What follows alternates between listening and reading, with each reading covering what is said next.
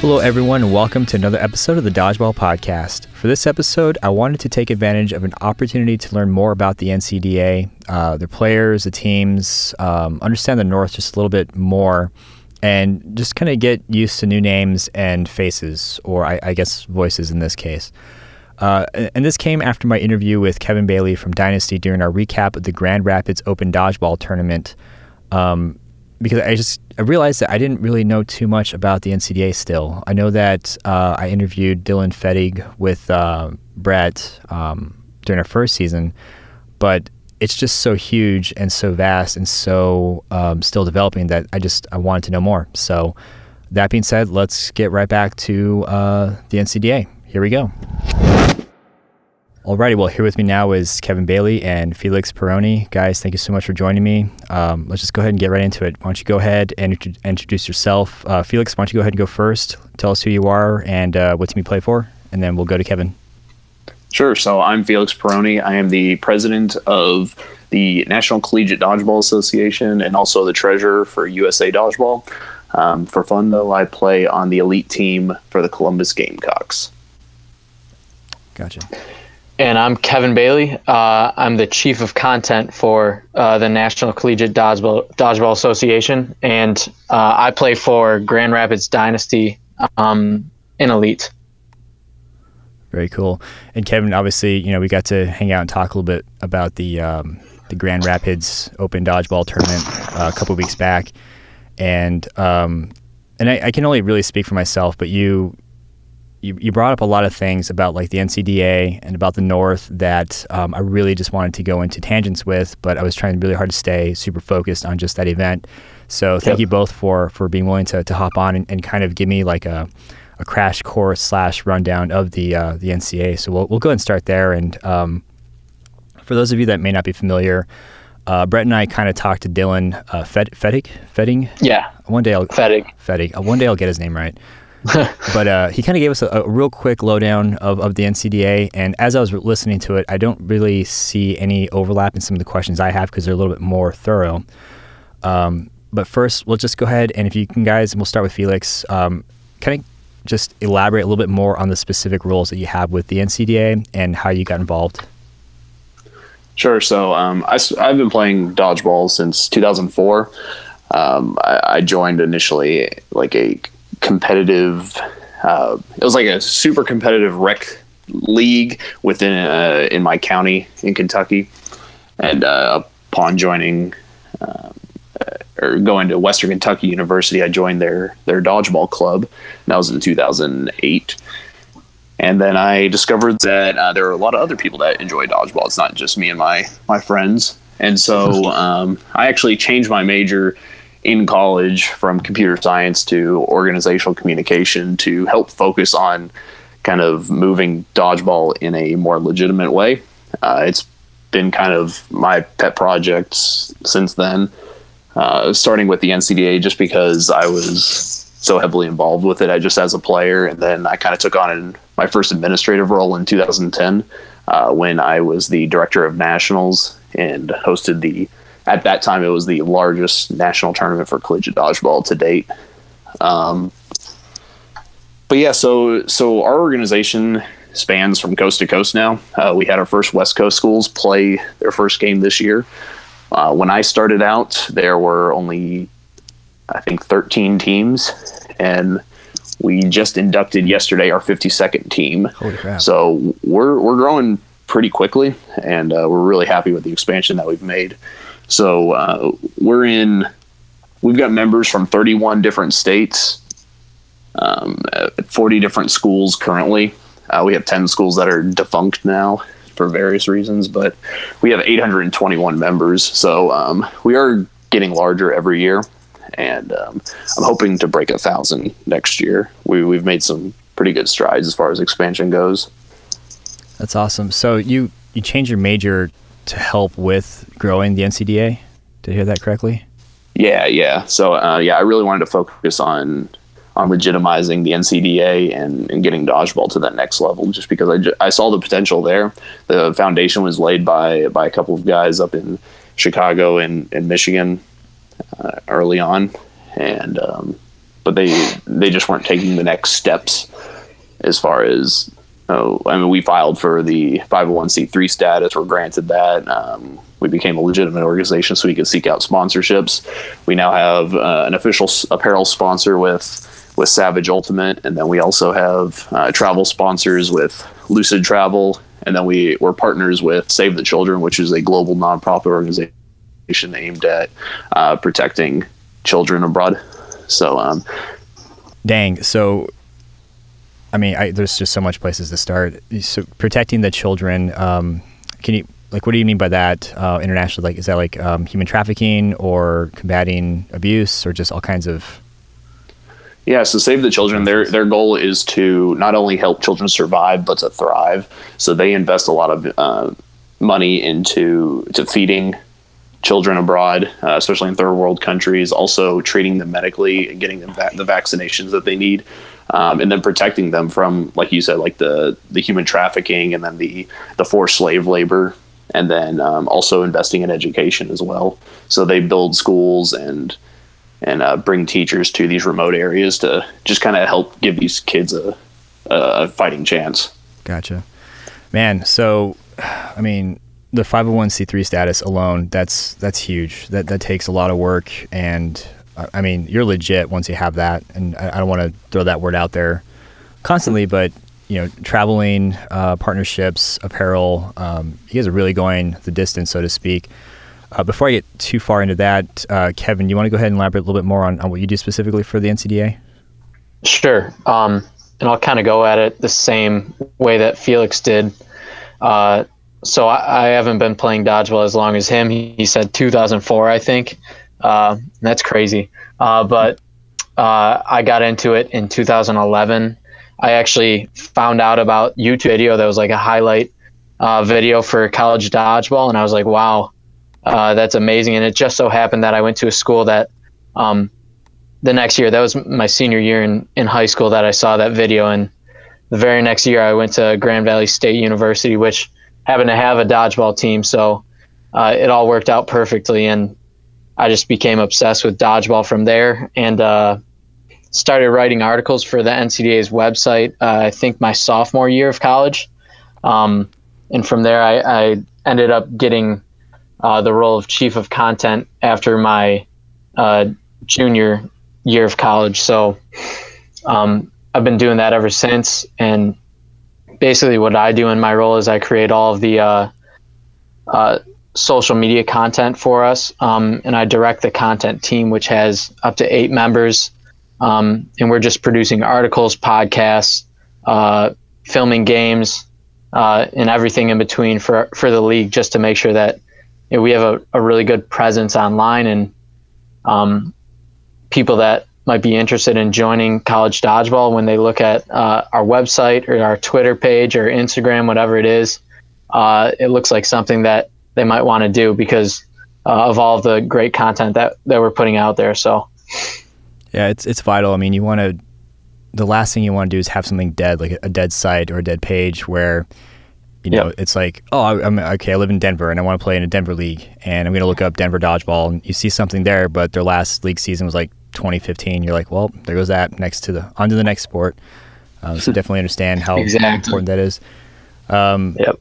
So Felix, you said you've been playing since 2004. You can maybe you can, you can appreciate this as much as I can, and it's kind of cool that um, Kevin. We kind of hinted on this when we last spoke too, where people like myself and Felix have been around for a while, and we've seen the progression and evolution of, of dodgeball. Um, me mostly on the outside of NCDA, but uh, it's kind of cool to like come in to something that's already kind of pre-built uh, mm-hmm. in the in, in the perspective of, of Kevin, where you know it's it's just it's it's on it's gained all the momentum it's gained a lot of um, traction and it's like i don't want to say it's a well-oiled machine uh, you can correct me if I'm wrong, but it's just something that's already developed versus starting from from scratch. Um, I think that's really cool. It's, it's kind of like how new players are, are seeing the sport now, where right. they, they come in yeah. at the height of elite dodgeball UDC. They see, you know, Vince on, on ESPN and they think, oh, it's always been like this. And that's obviously not the case for sure.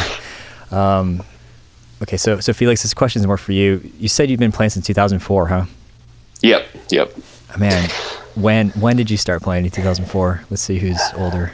Uh, it was in December. It was right after Thanksgiving break. It was a uh, a winter league dodgeball um, league, and so I had to make the decision whether I was going to play on my friend's uncle's dodgeball team or I was going to uh, go to youth group at church. So I decided dodgeball instead. Clearly, clearly made the right choice. well, I got you beat, man. I've been playing consistently since 2004 of April. Um, oh, nice. I might even April. Yeah, because it was a couple months before the movie dropped. So I uh, gotcha. Yeah. Oh wow. I, I win barely. you guys um, are both old. Yeah. Well, yep. yeah. I mean, like, like, gotcha, sucker. I'm older than you. Oh, wait a minute. that kind of backfired, but uh, whatever. I'll, I'll, roll with it. Um, yeah. Man, a whole, whole other just all kinds of questions. Okay, so when did you when did you get involved with the NCDA then? uh, in 2008. So I started when I was a freshman in high school, and our league that we played in was, was two stingers and four of the eight and a half inch rubber balls. Okay. And uh, I mean, those stingers, I'm so glad that I don't think anybody uses them anymore. They were just thank God. They were just brutal. It was an, it was really intense. Uh, especially as a child, um, I can honestly say I was a child playing against men. Um, but but but it was it was a, it was a good time and I, I, stuck with it all four years of high school and then in 2008 when I went to Western Kentucky University uh, that's when I joined up with the NCDA and their club team. Okay, gotcha. So did you participate in any of the uh, NDL World Championship and conventions that took place? I, um, like- I was I, I bought my plane ticket in 2010 to go out there, and then all of my friends backed out last minute, so I lost mm. a good chunk of change on that. And then I did actually go in 2013, so I, I think I went the last year. It was a thing. 2013. Okay, so we we might have crossed paths then. Uh, yeah, it was it was a thing, but my God, the the kind of thing it was. I remember uh, pulling yeah. pulling teams, uh, pulling brackets from no, pulling seeds from a hat. Like that was. Yep. Once that happened, I was like, they're done. I hope to God, Elite or something else comes through because this is this is it. Like this is it cannot get any worse than this, and right. it didn't because it, it stopped. Thank, thank, thankfully. Yeah. Um, yeah, stingers were uh, of NDL relics and whatnot. Um, Kevin, have you had any experience with stingers before? Have you ever played with those at all? Uh, actually, I haven't. Um, yeah, the first time that I really got into dodgeball was in college. So I started, I picked it up by playing, uh, you know, with the 8.5. I played a couple times in high school, just in gym class, but uh, the first time I really played dodgeball was in college. So 8.5, and then from there I've played foam a couple times, played the Sky Zone balls a couple times. Uh, gotcha. So uh, let's let's go ahead and go back to the NCDA real quick. Um, and this is where I'm going to kind of lean on you a lot, Felix, uh, because I was out in the, in the, Southwest, and the to sum up my experience with the NCDA, being out in the Southwest, I was really envious of everybody that got to go to college up in the North Michigan, Great Lakes area, because I mean dodgeball was just happening all over the place, and I was so impressed by the uh, video clips I was starting to see, just the all the teams, the fact that you can go to school and play for a team and represent your school, it was so awesome. But I was just so bummed because there was no representation in the Southwest, and so it was always something that was just there, but never really um, to the extent that I would have appreciated. So. Um, mm-hmm. Can you kind of just real quick cover what states you're in, or like you mentioned, West Coast um, teams are, are out there now. Um, so it sounds like you've expanded past the the north area. Can you kind of elaborate that a little bit more? Sure. So um, our two West Coast schools, we have Gonzaga and Oregon State. Um, we have a couple more in the Pacific Northwest that that might be popping up soon. We're we're, we're hesitant to announce new teams until they are actually scheduled to play their first game, just because we've been let down so often. But um, we are working in the the Southwest as well, uh, trying to trying to get some interest in there. But right now, uh, like I said, on West Coast we have Gonzaga and Oregon State. Uh, kind of in the Midwest, we've got uh, University of Nebraska. We've got um, Wisconsin, Platteville. Uh, we got a couple schools in uh, in Chicago with um, Northern Illinois University and DePaul University. Then we go as far east as uh, we have Penn State and University of Michigan or University of Maryland, Virginia Commonwealth, uh, Towson University. We just inducted our our furthest south team in uh, University of Central Florida. Hmm. We've got a team in Texas, University of North Texas. Uh, we've got a school down in Louisiana. Then we're everywhere in between. It's it's growing pretty rapidly, but most of our, our players are from Ohio, Michigan, Virginia, Maryland, Illinois, Pennsylvania, and Georgia. Gotcha. So for the, the teams like the te- teams from the Northwest, like Oregon State, do they compete against other teams in other states? Like, do they travel to um, Illinois or, or Maryland, or do they just stay within the region? That's a so, good question. yeah, so we're trying to get uh, we're trying to bridge that gap. Um, unfortunately, right now, that's not happening. They just started this year with the NCDA. Um, I think their first game was back in October and November.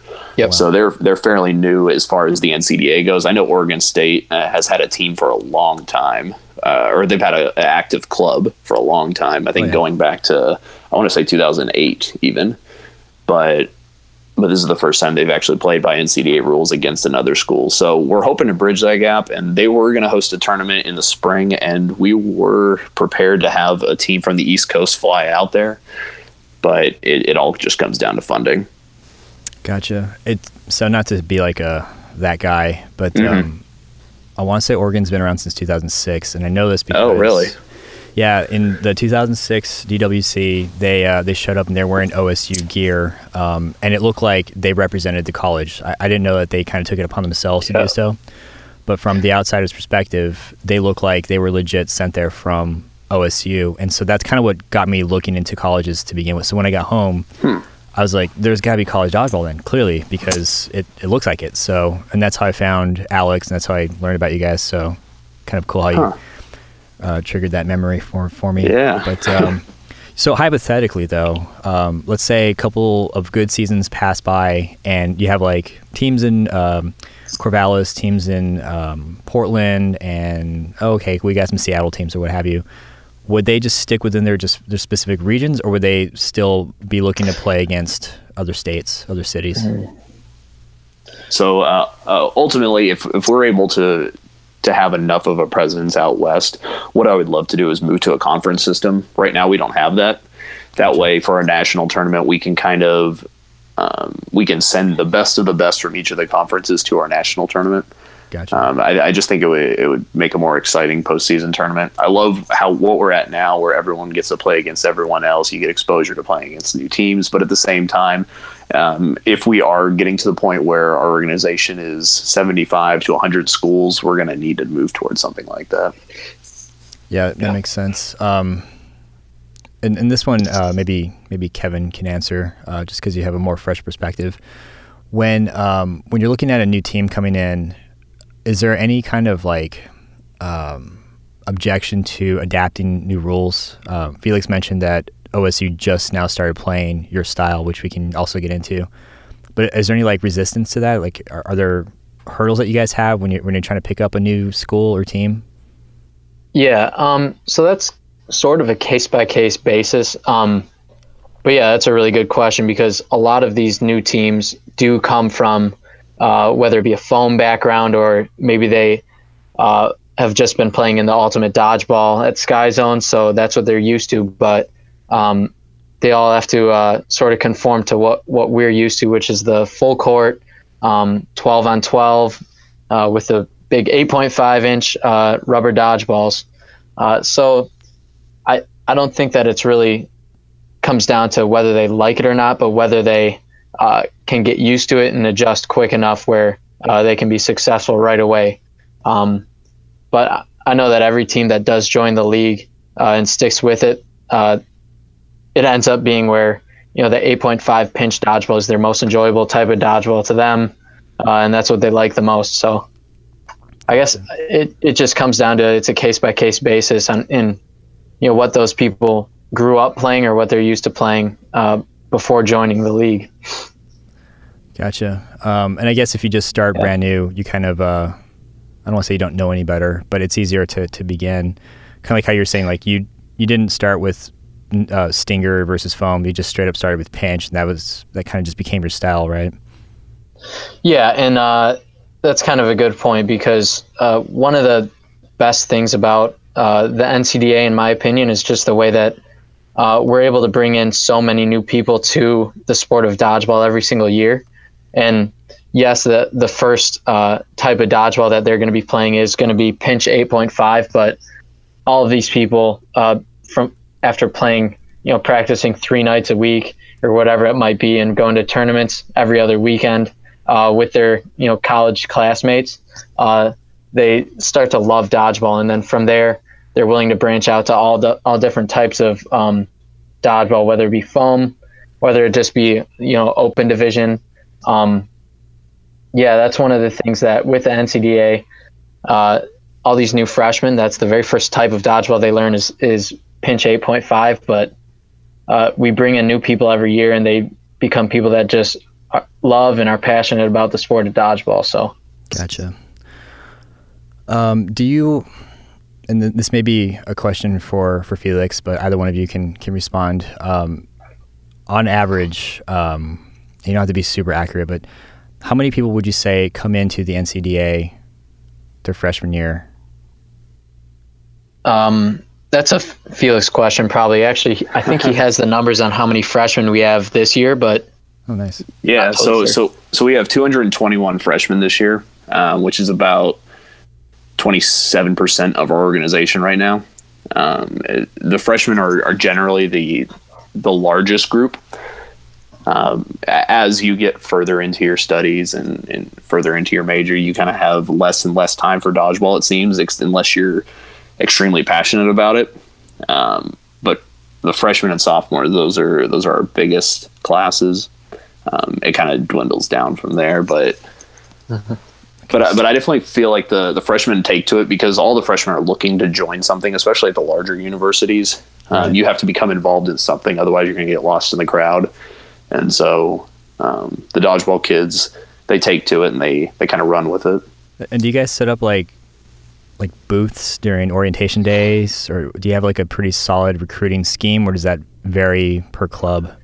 yeah, it college? definitely varies by team, but every team, you know, they have their uh, their tactics. So just about every school has that you know campus life night or whatever it might be at the start of the year where they set up a table, uh, and that's one of their ways to get people to sign up, get get people's emails, um, and, and everyone has you know other tactics, whether they're putting out flyers or whatever it might be. But from there, uh, they get all of these new new people uh, from their school to you know come to like a freshman dodgeball night and uh, i know that university of kentucky had hundreds and hundreds of people at it one year um, and they did it at midnight um, but it's different at every school but it's really exciting because you get that many new people that are freshmen in college uh, it's one of their first experiences in college and they're just playing dodgeball with uh, the college dodgeball team at, at the school that they're at so that's it, it varies by team, but there's a lot of really cool ways that we try and recruit people to join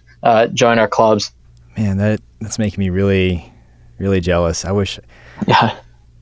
I mean, just picturing myself as a freshman in, in college, like dodgeball club, sure, sign me the crap up, and then just to see like how well you can progress, because like I guess at this point, you know, you can start your your dodgeball career as a freshman in college, play really well for the two, three, four years that you're able to, and then lo and behold, uh, there's UDC, there's Elite, there's um, there's places to go. I guess it doesn't just have to end in college.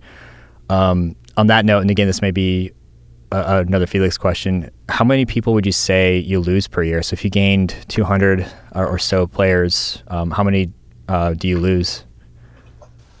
Uh, we typically lose uh, about the same amount. Actually, we have a pretty, pretty. I think the the ratio we we did all this. We we've been taking membership stats for for the last three or four seasons, and um, I think the retention rate is something like seventy five percent.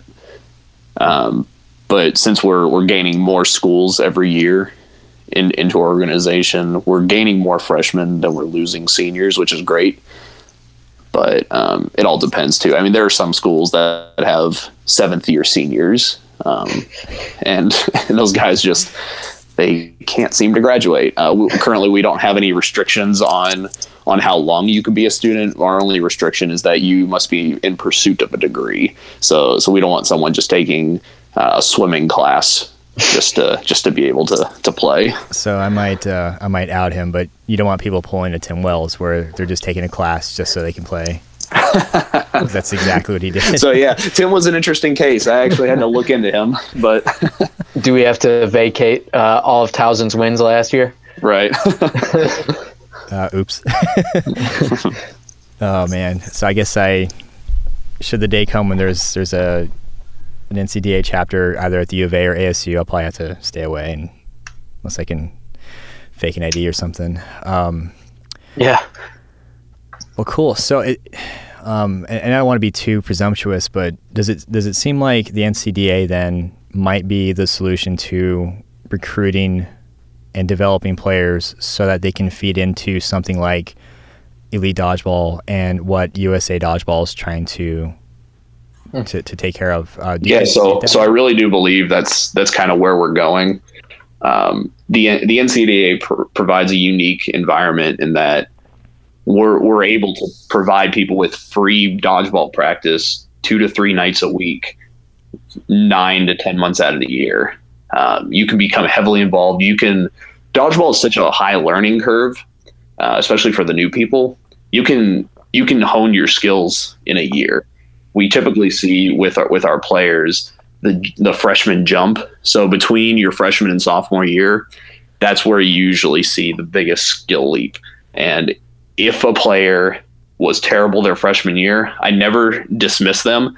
I always wait till sophomore year, and that's when I make my true judgment on them. Hmm. Um, so if you stick with it all four years, you can absolutely then recruit, uh, go on to play in elite or UDC or or, or all the other organizations that we have. And do you see that as um, as, as part of like the overall goal with some people? So, um, do you see people looking at you like, okay, that's where I'm, that's my next step after college, or is it just kind of? Like, oh yeah, so absolutely. Um, sorry to cut you off, but oh, no yeah, that's um, something that we're starting to see more and more over the last couple of years. Is it seems like all of these college dodgeball players that have become so passionate about the sport, they're realizing that you know their days as a college dodgeball player are almost up, and you know they're getting to the end of their collegiate career. Where do they go from here? Uh, playing dodgeball, and you know we've been able to promote elite a lot uh, because that's something that uh, both in the north and then on the east coast as well is becoming uh, larger and larger. So uh, we definitely tell all all of our players that that's where they should go uh, once that their NCDA days are over.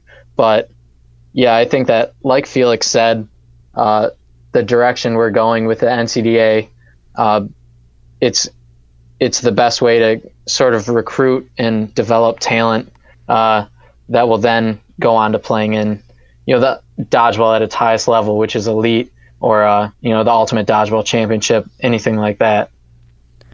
That, that's awesome. Um, you raised like an interesting thought, and that's um, there could be people that are looking at uh, Dynasty as like, I want to play on that team. So they may have their sights set on, you know, when heaven forbid Dylan or, or, or yourself, Kevin, like retire, um, they're looking at taking your spot maybe versus um, some of the problems that the West Coast teams may have.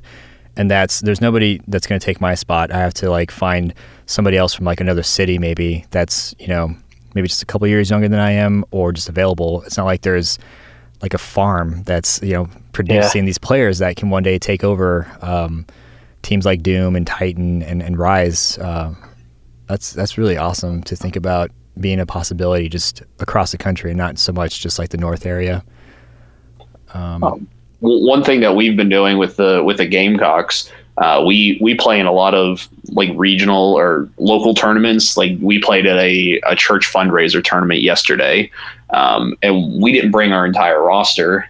Um, we we brought in a few younger guys. So we brought in two sophomores from Ohio State University, and then one kid from the Columbus College of Art and Design.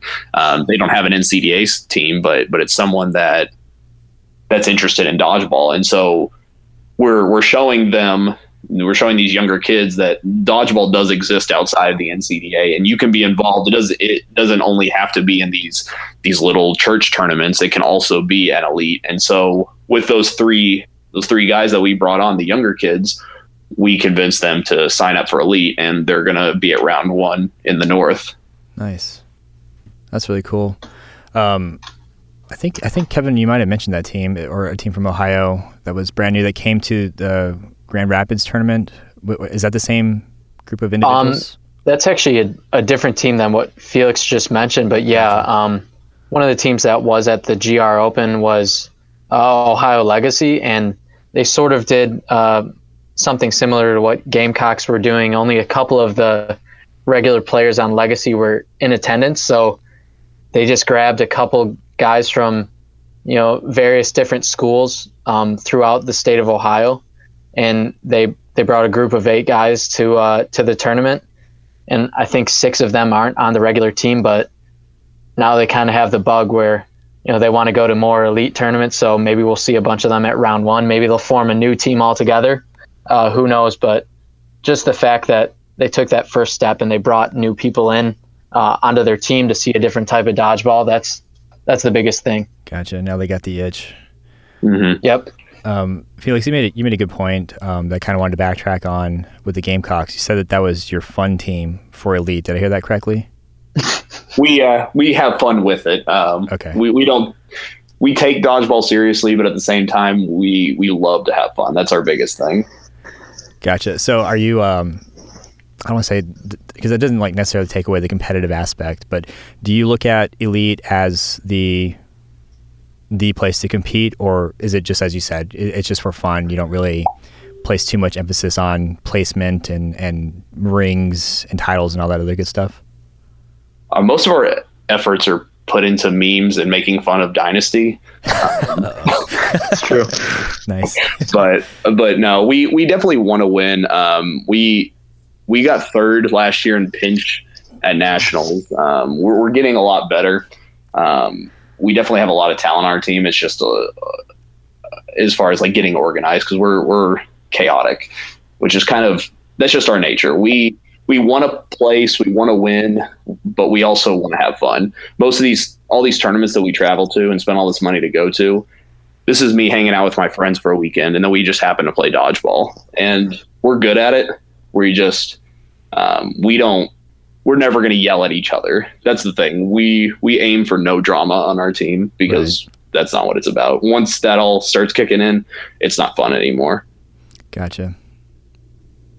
Yeah, I was just making. Well, I wasn't making sure. I just wanted to see like how yeah. you guys perceive elite because it, it just seems like um, we all chalk up elite as that that's the you know that's the apex of competitive dodgeball right now. Like that that's just what's there along with UDC so I don't want to assume anything, but it just seems like that's becoming or has become the standard since uh, well whenever the NDL imploded to 2013 2014 so.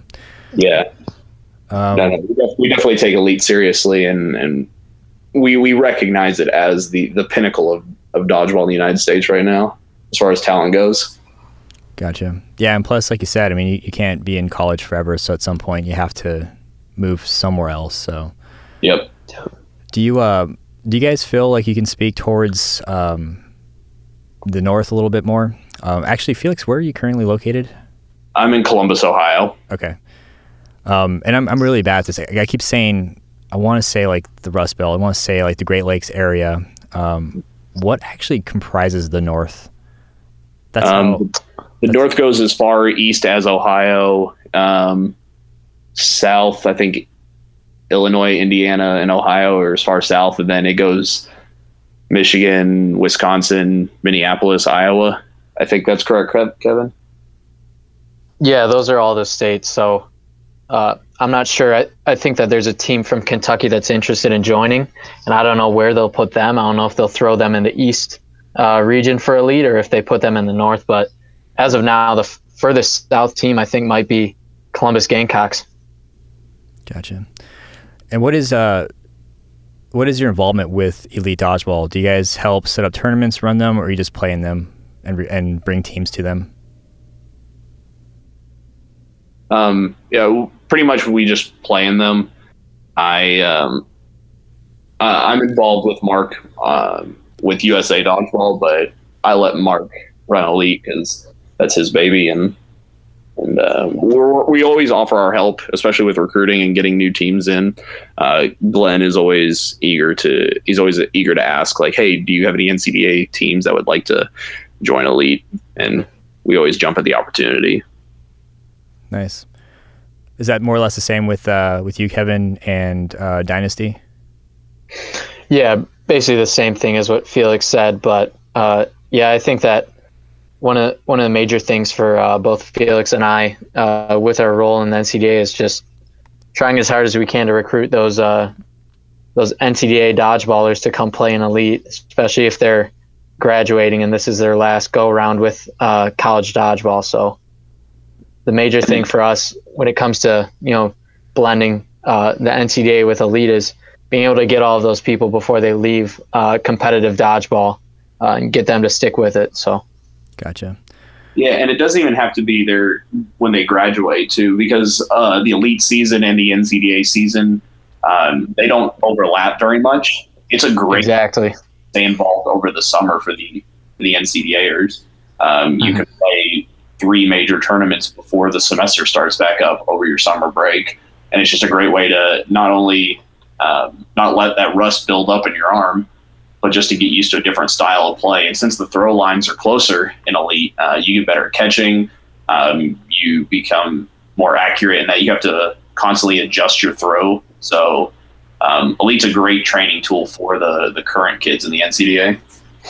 Yep, I say that. Uh, I, I remember saying that to players on my team when I was still in college, but then I say that to anyone that asked me about elite is just you play that during the off season, you're going to come back the next year for the NCDA, and you're going to be so much better uh, as a dodgeball player all around, whether it be catching, dodging, uh, you know, footwork, whatever it is. Uh, Elite just makes you so much better of a dodgeball player for uh, just dodgeball as a whole. So if it's someone that is a freshman or sophomore in college and, and their main priority still is the NCDA, I still convince them you got to play Elite because it's going to make you better for the next NCDA season, you know?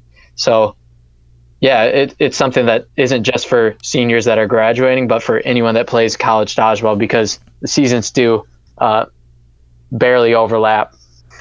Gotcha. And I can kind of attest to that because anytime we would come back from an NDL tournament or um, some kind of competitive, I guess, I guess, really NDL is the only one at the time, we'd come back to Tucson and we'd play um, competitive or open gym, and it just felt like we had superpowers for a couple of weeks because we just were used to playing against a completely high caliber level player, and the spaces and dimensions were smaller, and it always felt like we were just against just supercharged, and um, that, that's so crazy that even though we look at elite as the apex of competitive dodgeball and the place where people that are graduated from college can move to, they can still play for elite in college. Um, it's like a almost like a lateral transition maybe like it's not like yeah. you know you, you don't see uh, college football players playing in the NFL during their off season that's that's kind of cool um, yeah I, I, can't even imagine like just imagine having people like catch them throwing at you and then going back to a, like a full half court of NCDA dimensional dodgeball that that ball's got to be coming so slowly and you can just have mm-hmm. all the mm-hmm. time in the world to, to adjust and, and figure out what you're going to do Yeah, that is a perfect way to kind of describe it too. Um, man, so what? Um, so I want to go back to how important it is to have the NCDA expand.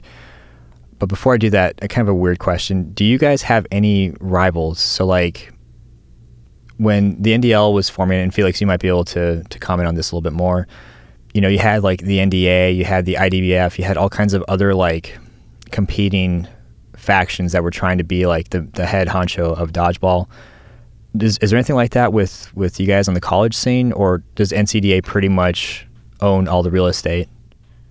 Yeah, so uh, we own primarily all of the the market for college dodgeball. I mean, every college has their their intramural foam tournaments that they host during the winter, um, but but there's really not to our knowledge any other organized collegiate dodgeball. So we really haven't run into many issues with it. Nice. And Kevin, were you going to comment on that also? Yeah, basically the same thing as what Felix said, but um, yeah, when it comes to all of the other dodgeball leagues out there, the great thing about it is, you know, we all complement each other in a way. Um, and like Felix was mentioning earlier with the NCDA, um, having the NCDA grow and expand out west is only going to help uh, all the other dodgeball leagues that are out there because like a farm system to get people to join uh, all those other dodgeball leagues. So, um, yeah. Yeah, that's um. Yes, I don't know if you guys knew this about it, but I, I ran Tucson Dodgeball for quite a few years, and the one of the things that's at the uppermost of most league organizers' minds, and it's not like I'm the exception by any means, is just recruitment and growth. And so, you know, to to come from a time when you did have competing organizations like the NDL and NDA going against going at it against each other for a while, it, it was really frustrating to see that because that just stunted growth. It just like it it, it added to the problem that was just not needed. So if I were to do it again, if I were running a league right now, I would be hitting up NCDA, be like, how do I work with you guys to help me recruit players? Because they may not necessarily want to play my competitive or rec league now, but maybe down the road, or even if I ran an elite team, like I'm going to need replacements at some point. Um, do you have people reaching out to you? Do they know that they can reach out to you? Like, do you work with um,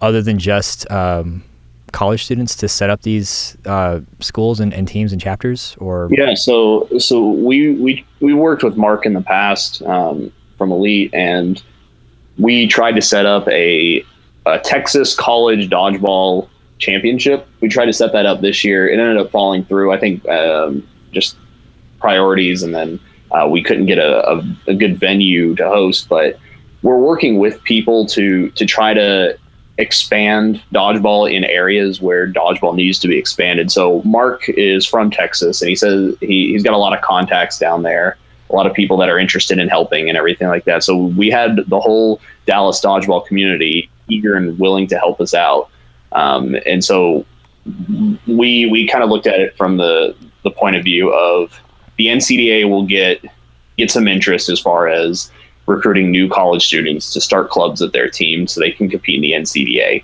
These guys or girls, they will they'll all uh, stay involved with dodgeball, thus uh, helping grow the the elite South region. And so, and they're using elite South players to help mold those players. We had uh, Kenny Cox in the, I think it was San Jose. They hosted a college dodgeball thing um, a few teams came out from some of the community colleges in that area, and Kenny said it was a great time in that he had he had several people come up to him and just ask like, "Hey, how can be how can I be more involved with this?" And so we are working with with different people across the country as far as expanding because, um, like you mentioned earlier, in the beginning there were those organizations that were competing for membership. Now we're trying to work together to help grow the sport in and of itself we we want to work together because we can help each other out. We, are looking at this as more dodgeball is better dodgeball. So might as well just be involved in all of the organizations. You don't have to choose anymore. Thank goodness. Um, you would you would think that that would be the stance and the attitude years back, but it just hasn't been the case. But mm-hmm. as I've said on, on, many podcasts, or at least as an afterthought, better better late than never. Um, and even even now, it's uh, when I was talking to Nicole about like Team USA and how it feels like they're now just doing things the correct way. You know, you look at how long dodgeball's actually been around since 2004, 2003, and to see these movements be made now within you know like a 10, 15 year lifespan, it's not bad. Um, especially yeah. since, I guess it's since it's within our dodgeball lifetime. It's really cool. Yeah, right. It's a good point. Yeah, so it's again, I, I, just, and I'm probably going to sound like a broken record when it comes to how nice it is that everyone's getting along. Um, can you, and I guess this is more for Felix maybe, but can you kind of elaborate on what you do with USA Dodgeball and how that's kind of helping with NCDA and everything that you've got going on? Yeah, absolutely. So, so we thought we, the executive board for the NCDA, we started talking about this back in uh, November of 2016, I believe, just kind of throwing together the idea of, of setting up a formal feeder system from the NCDA to Elite Dodgeball.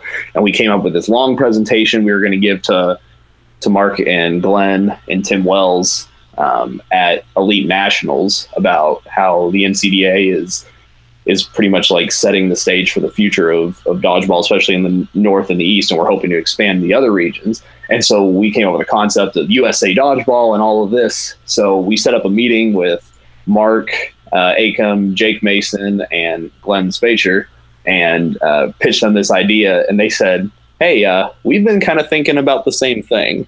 And so that was really not only refreshing, but it was it was it was a huge relief too because we weren't the only ones thinking about it's time to unify dodgeball in the United States. So, uh, working with Mark, Jake, uh, Kate Cairns from uh, Boston, and then Alex Benepe, who represents the UDC in Sky Zone, um, the five of us worked together to start USA Dodgeball. Uh, we we became incorporated in October of this year. We were granted 501c3 status uh, in the end of January of 2018, and uh, we're moving forward. Um, our goal is to not only unify dodgeball in the United States, but to embrace diversity, and so that's diversity in play styles, in um, in everyone as a person. We just we want to make sure that everyone feels welcome to play who wants to play, and I think that's just our overall goal and that is that is awesome. Um, so you five hundred oh one c three that came up again. Um, yeah. so is this is this different than NCDA's five hundred one c three? Like you're both nonprofits.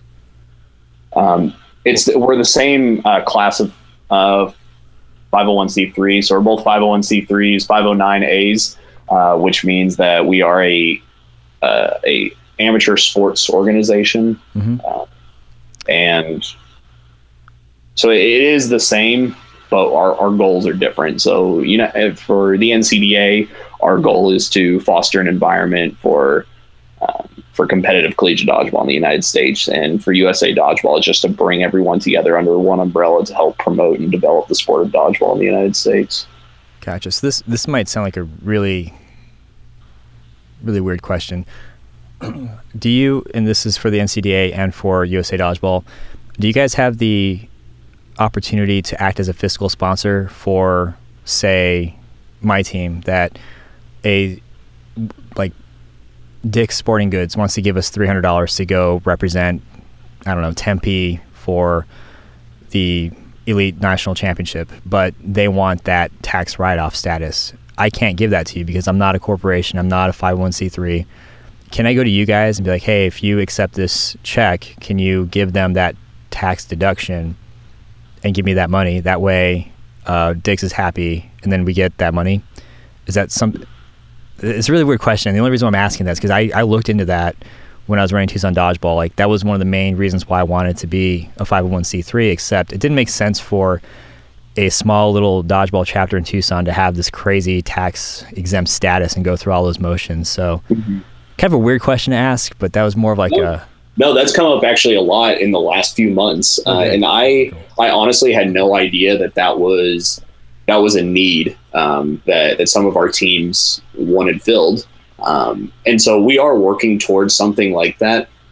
Um, I know that uh, with with Elite, that was one of their original goals was to be able to provide that that that EIN that teams can use to to get sponsorships for their teams. Right. And I believe um, you can actually work with Mark if any teams are, are willing or have those needs. I believe that he can help you out with that. For USA Dodgeball, um, that's not really in our scope. Um, and then for the NCDA, we've lucked out um, with with all of the with all of our teams. They have to be registered student organizations at their university, so they're covered by their university.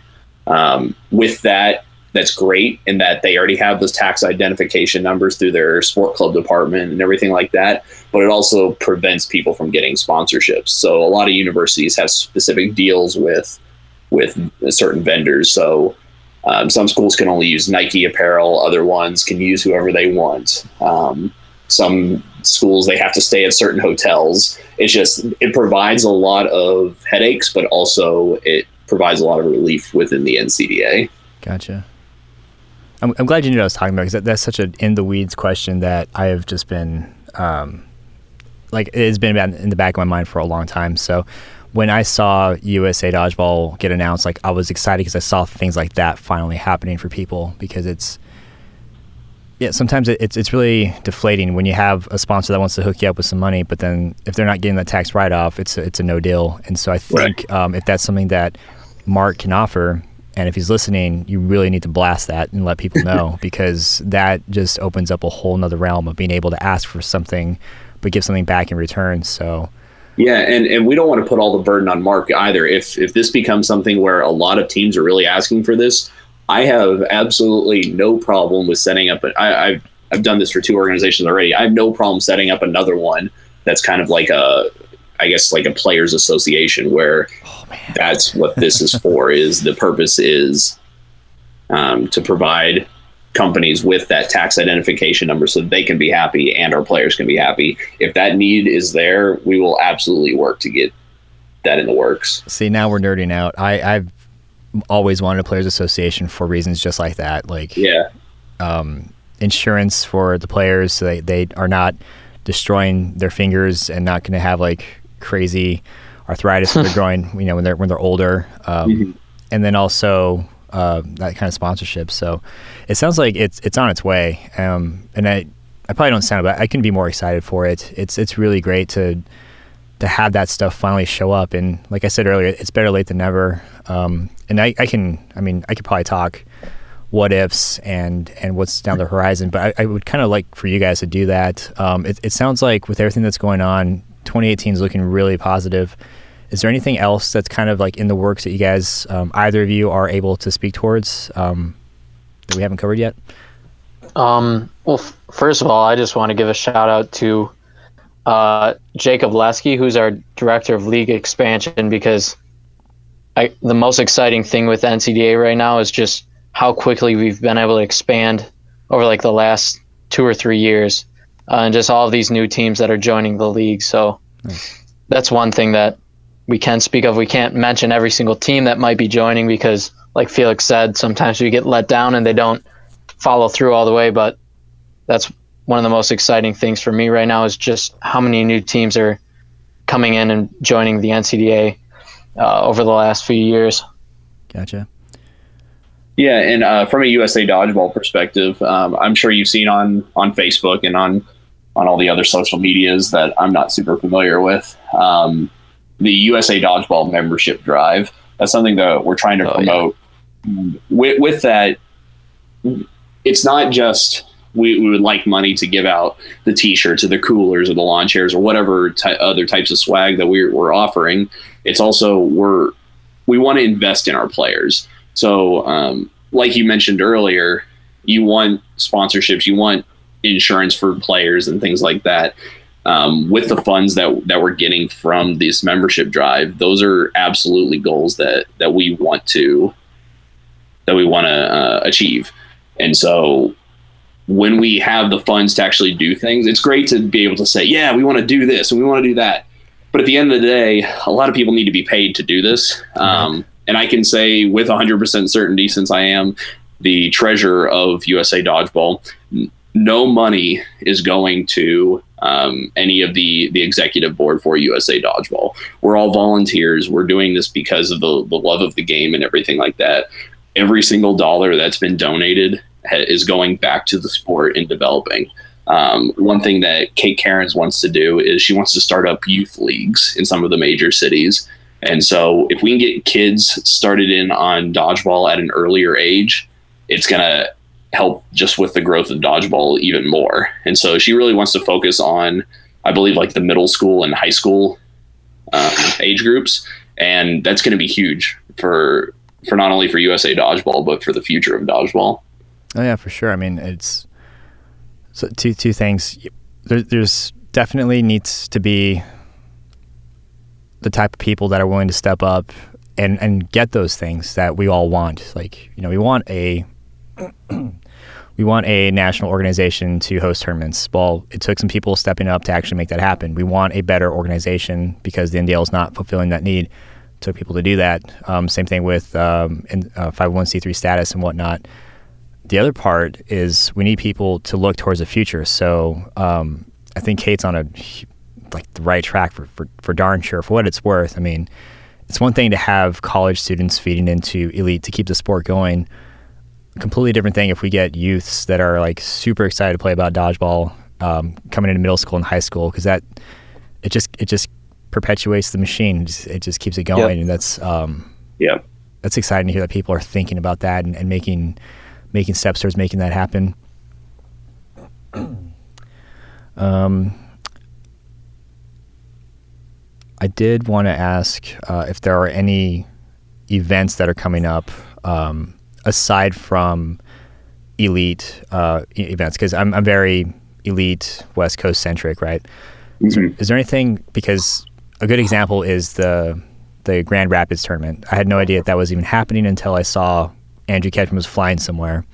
And in my experience, the kid's only flying somewhere if there's dodgeball. So lo and behold, boom, there's an event holy crap, I want to cover this. Uh, let's let's talk. And that's how me and Kevin met and started talking about it. Is there anything else that's coming along that, uh, aside from Elite, that that we should be wary of or excited for? Yeah, so I mean, the NCDA has our national tournament coming up in April, and uh, this will be the biggest one we've had yet. We're expecting anywhere between 24 and 28 teams to show up, so um, that might be something cool to to talk about. And then I'm trying to look on the USA Dodgeball page. I believe we already announced it, but there's a large tournament. I just need to make sure that we've already publicly announced it before I give it away. Mess up something. so um, yeah, we can talk about the NCDA nationals, and then I will try to find this event and see if we can announce it. What city is it in? Let's see. Or can you not give us that hint? No, no, I'm not going to give a hint yet because again, I don't want Jake to yell at me. So yeah, we don't want that. Is it the Minneapolis one? No. All right, I didn't think so because that's been announced for a while. Yeah, and I think this one got announced too, or teased. I don't know. I'm looking, but uh, we yeah we can go ahead and talk about the NCDA nationals, and then um, I don't think while we're on the USA dodgeball thing, you could, if you find that tournament, you can probably start with that one. But yeah, probably doesn't matter. Okay.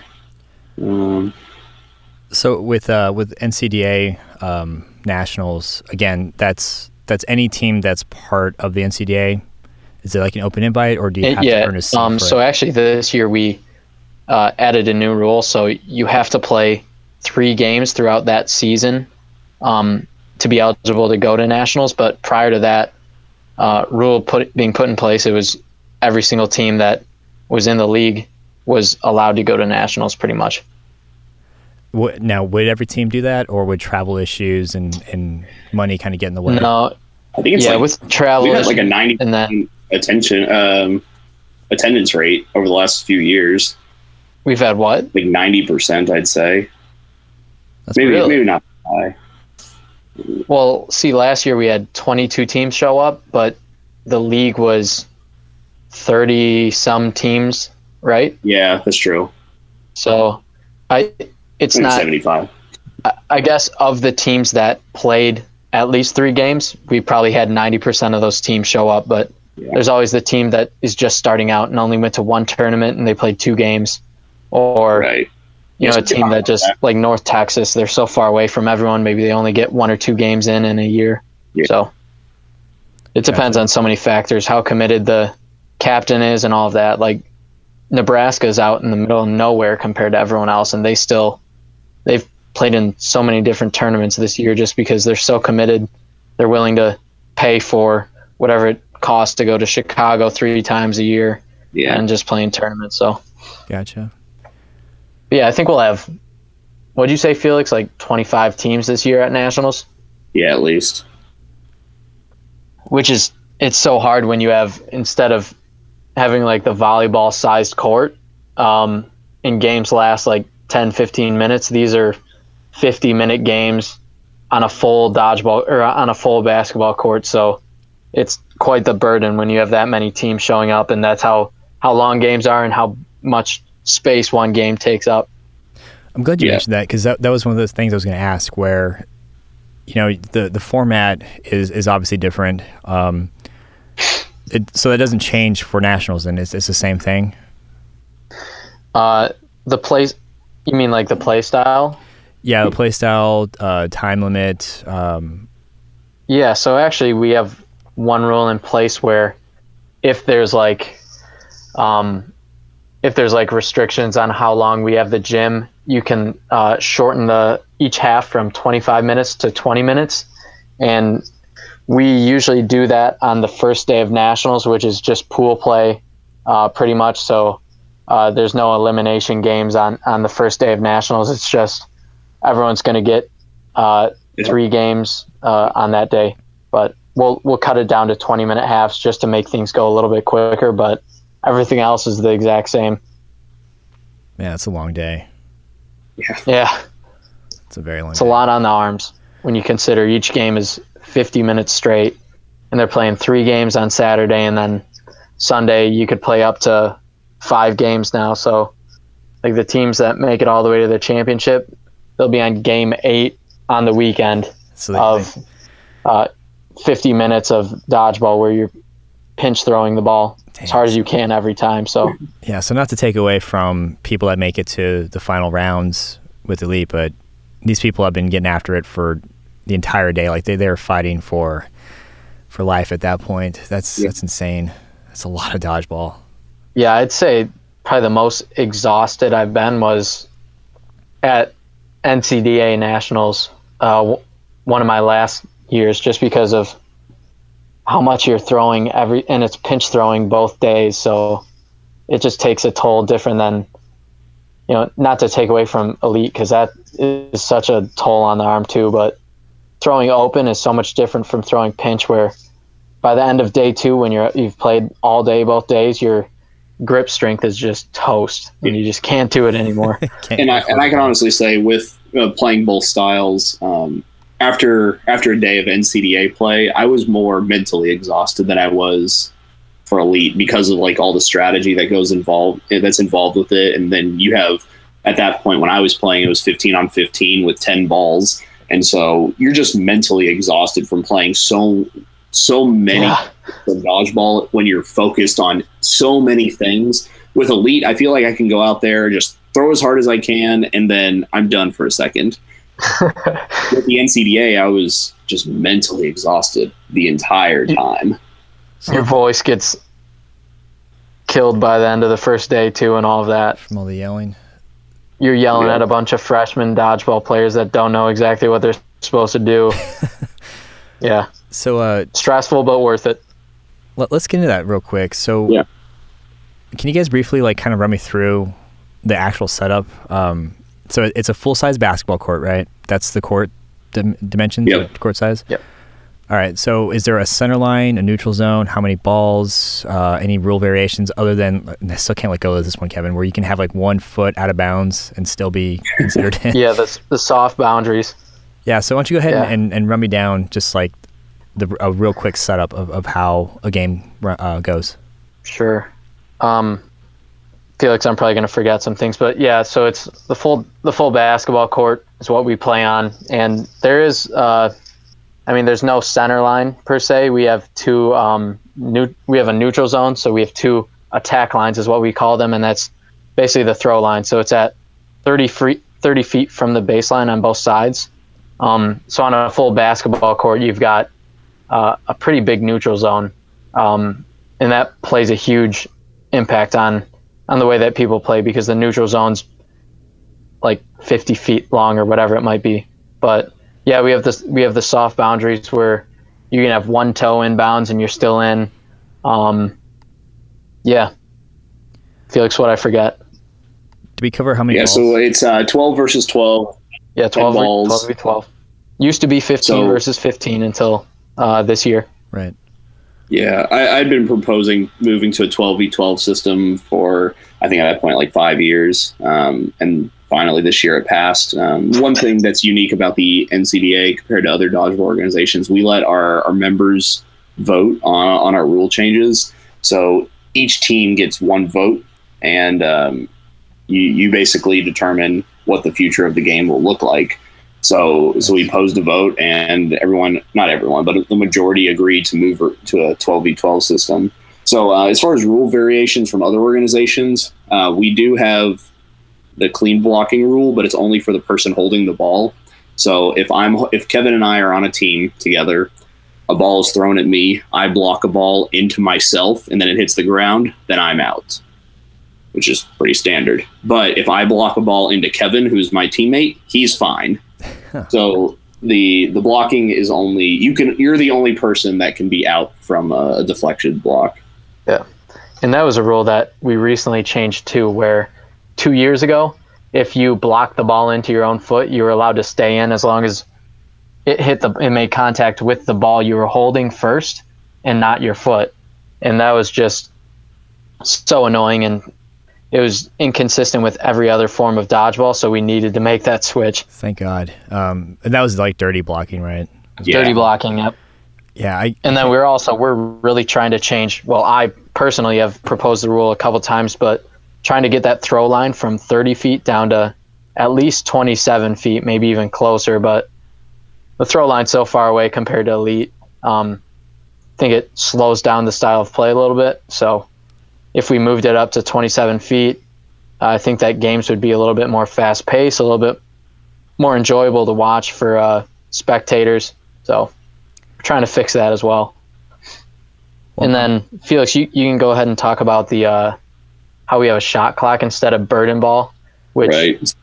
yeah, that's something that is also unique to the NCDA. But I I think I like the uh, shot clock type of dodgeball more uh, when it's like a 12 on 12 situation uh, compared to like burden ball where you're, just throwing one ball back and forth the whole time. Yeah. So with the shot clock, uh, each team has to make a throw every 15 seconds, and it can't just be just a throw uh, up against like the highest part of the wall.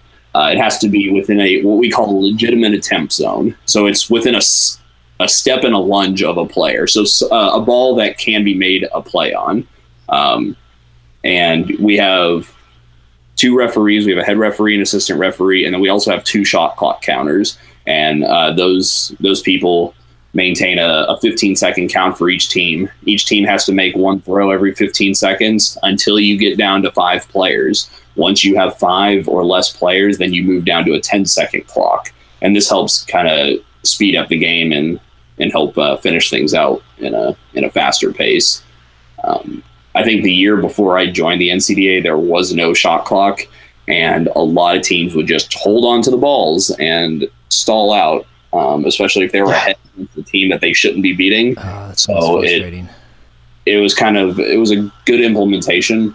We've thrown around the idea of adopting the burden ball, uh, just because it seems like that's what a lot of the other organizations use. But it's just so tough on such a large court and with so many balls that we have. Because if you were to get down to two players, the the whole strategy would just be if you're the other team, throw all your balls at the two players, and then they somehow have to get rid of uh, six balls at Ten. least. Yeah. Yeah, and it's it's not gonna. It would just be really messy, and uh, I, we just don't think it would work out very well. So you see that happen in uh, elite a lot, uh, especially towards like the uh, once we get into bracket play. So like you'll have the the burden ball, and then it gets to the point where that person, if they're just gassed or if they they know that that person's really good catcher, they'll just roll the ball over, Yep. and you'll see these like just pathetic like half attempts at a throw. Um, I think it's really cool that you kind of enforce like within a lunge catchable distance of throwing where at least you can make a play off of it because Right. yeah it it's it's so I, I totally get why you do it and I, I wouldn't I, I can't say like I wouldn't do the same if I'm in that person's shoes but like it's so frustrating to watch that. He's just like, come on, play dodgeball, guys. Like, stop this nonsense. and um, yeah, I, I, think that's a really cool um, thing to implement. Um, but and, and that's just elite with the with the small dimensions. So I, I can't imagine like you have half a t- basketball court to to try to launch a ball into. Um, yeah, it definitely it works in elite the way that it is with the burden ball. It works perfectly, but trying to do that with a 12 on 12 on a full full basketball court, it, it's just so different of a style of play that it wouldn't wouldn't match up for that. Yeah, it changes it up a lot. I'm sure. Did we cover yep. how many balls were were in a game? There's ten. Ten. Okay, yeah. so twelve players, ten balls. So there's it, it's not like like maybe two or three people are dictating the pace because like in elite, you know, yeah, it's six v six, but usually you have one person that's teeing off, and yeah. that will kind of go back and forth for a little bit until the other team gets dwindled down a little bit. With uh, with your setup, is there a lot more? Uh, I don't say engagement, but is there a lot more like aggression, a lot more people throwing at the same time? Or yeah, I'd say more team throws happen, but also like you kind of mentioned, one person can't dictate the pace of the game. One person can't take over a game as much. It's kind of the beauty of college dodgeball is teamwork if you don't have good teamwork and you don't have depth on your team, you have no shot at winning really because it's all about working together too. Yeah, and that's where you can lose your voice within a day. Yeah, yelling yeah, at yelling at eleven other people on the court. Yeah, exactly. I know, I know when um, I was a I was at Western Kentucky University for six years, four years in undergrad and two years in grad school. And uh, my last year, our team wasn't that great. We lost a lot of people the year before. Um, but we implemented a lot of plays and we had a lot of strategy. And we had, I think, like the biggest upset of that that tournament at, at the national nationals event. Um, our team, which was ranked closest to the bottom, uh, we beat out uh, the Ohio State University's club, uh, who was hosting the tournament. So they had all their players. They were they had all they all had beds to sleep in. Meanwhile, my team was stuck um, eight people to a hotel room and uh, people sleeping in the bathtubs. But we were able to implement a lot of strategy and uh, plays and things like that. And if you can outsmart your opponent, you definitely have an edge. It's not just about firepower. Right. Yeah, I mean that that's the more uh, the more competitive you get, the more you actually have to have some kind of um, I don't want to say wits about you, but strategy definitely is becoming more and more of a thing versus just raw power and throwing as hard as you can. Um, and you, you have those people um, that are, are, just explosive cannons and they can probably take out entire teams by themselves. But if they mess up, then it's on the rest of the team to kind of mop up that person's mess. And you have to start thinking strategy and thinking how you're going to outsmart the other team and, and get them to force up easy catches and, and whatnot. So mm-hmm. uh, just trying to imagine that times, you know, times 12. Um, man, it just makes me really wish I could have played NCDA that much more. it sounds like a, a blast, and I think um, I think there will be a day when you know University of Arizona here in, in Tucson and ASU and in Tempe will will start to see that happening, and we'll start to see people coming into elite from NCDA. Um, I think Paige is a, is a pretty good example of somebody who came in to elite from NCDA and followed that yeah. path um, and is just a, a, monster. Like she's amazing now. So really yep. hope to see more of that come along. Um, I don't think I've got any other questions. Um, I definitely know I could be talking dodgeball for like another hour or two easily. Um, especially with uh, with both of you guys. Um, it's just really awesome being able to get a better feel for what the NCDA is about and understand more of the region. Um, I'm definitely, and I keep saying this, I'm, I'm West Coast 8.5 elite biased, mm-hmm. but uh, the fact that somebody else has been around since 2004 is pretty awesome. yeah, there's a, there's a few of us old guys still playing, but still going after it. Yep. Um, before we close, was there anything that either of you guys wanted to cover or announce or mention before we sign off? Um, USA Dodgeball on February 12th made a kind of ambiguous post on their Facebook page. It says it reached about 8,300 people, so you might have seen it, but um, the hashtags are WDBF. Uh, World Dodgeball World Championships, and it looks like the picture is is um, looking over Los Angeles. So take from that what you will, but um, look for that at the near the the end of third quarter of 2018. Hmm. Okay, so well, with, with the Nationals, this isn't the World Championship you're alluding to, right? Something else. It is. The the the hashtag is Dodgeball World Ch- Championships WDBF. Okay. I think I might know that one already. I think that might actually be out there, but I'll yeah. just I'll just leave it at that. And when we sign off, I'll, I'll, take it for what it is and see if anybody else catches on or if it's already out there. Uh, how about you, Kevin? Anything else that you wanted to throw in? Um, uh, no, just thanks again for having us on, and of course, anyone who's listening, if you're interested in making a team at your school, or if you know someone that might be interested and they're in college still, uh, send them our way. Uh, check out our website, ncdadodgeball.com, um, or get them in contact with either Felix or myself, and we'll go from there. Because, as Felix said, more dodgeball is better dodgeball. That's what we're all about. So, we can get more people to join the league, that's perfect. Yeah, at the end of the day, if people are playing dodgeball, um, we all win. So I hear you on that yep. one for sure. Cool. Well, we'll go ahead and uh, end the interview there.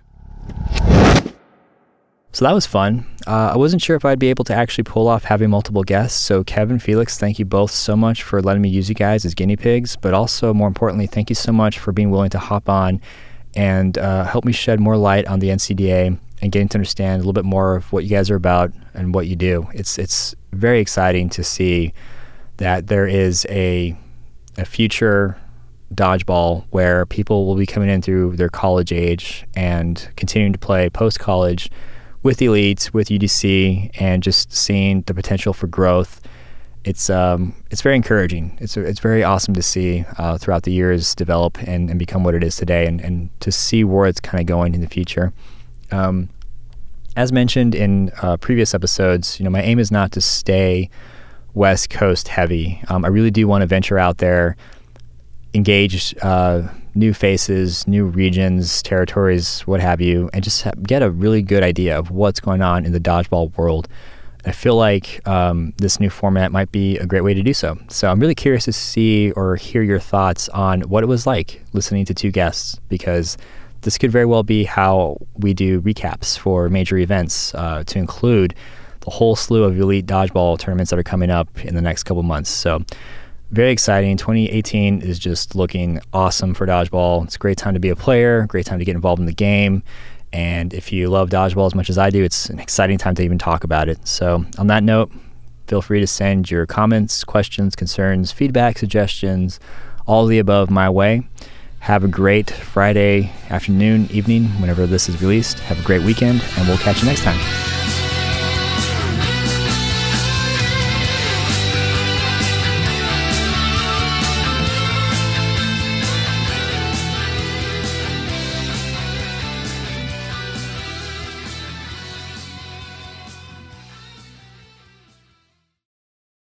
That was good. I got the um, I got the warm fuzzies on that one.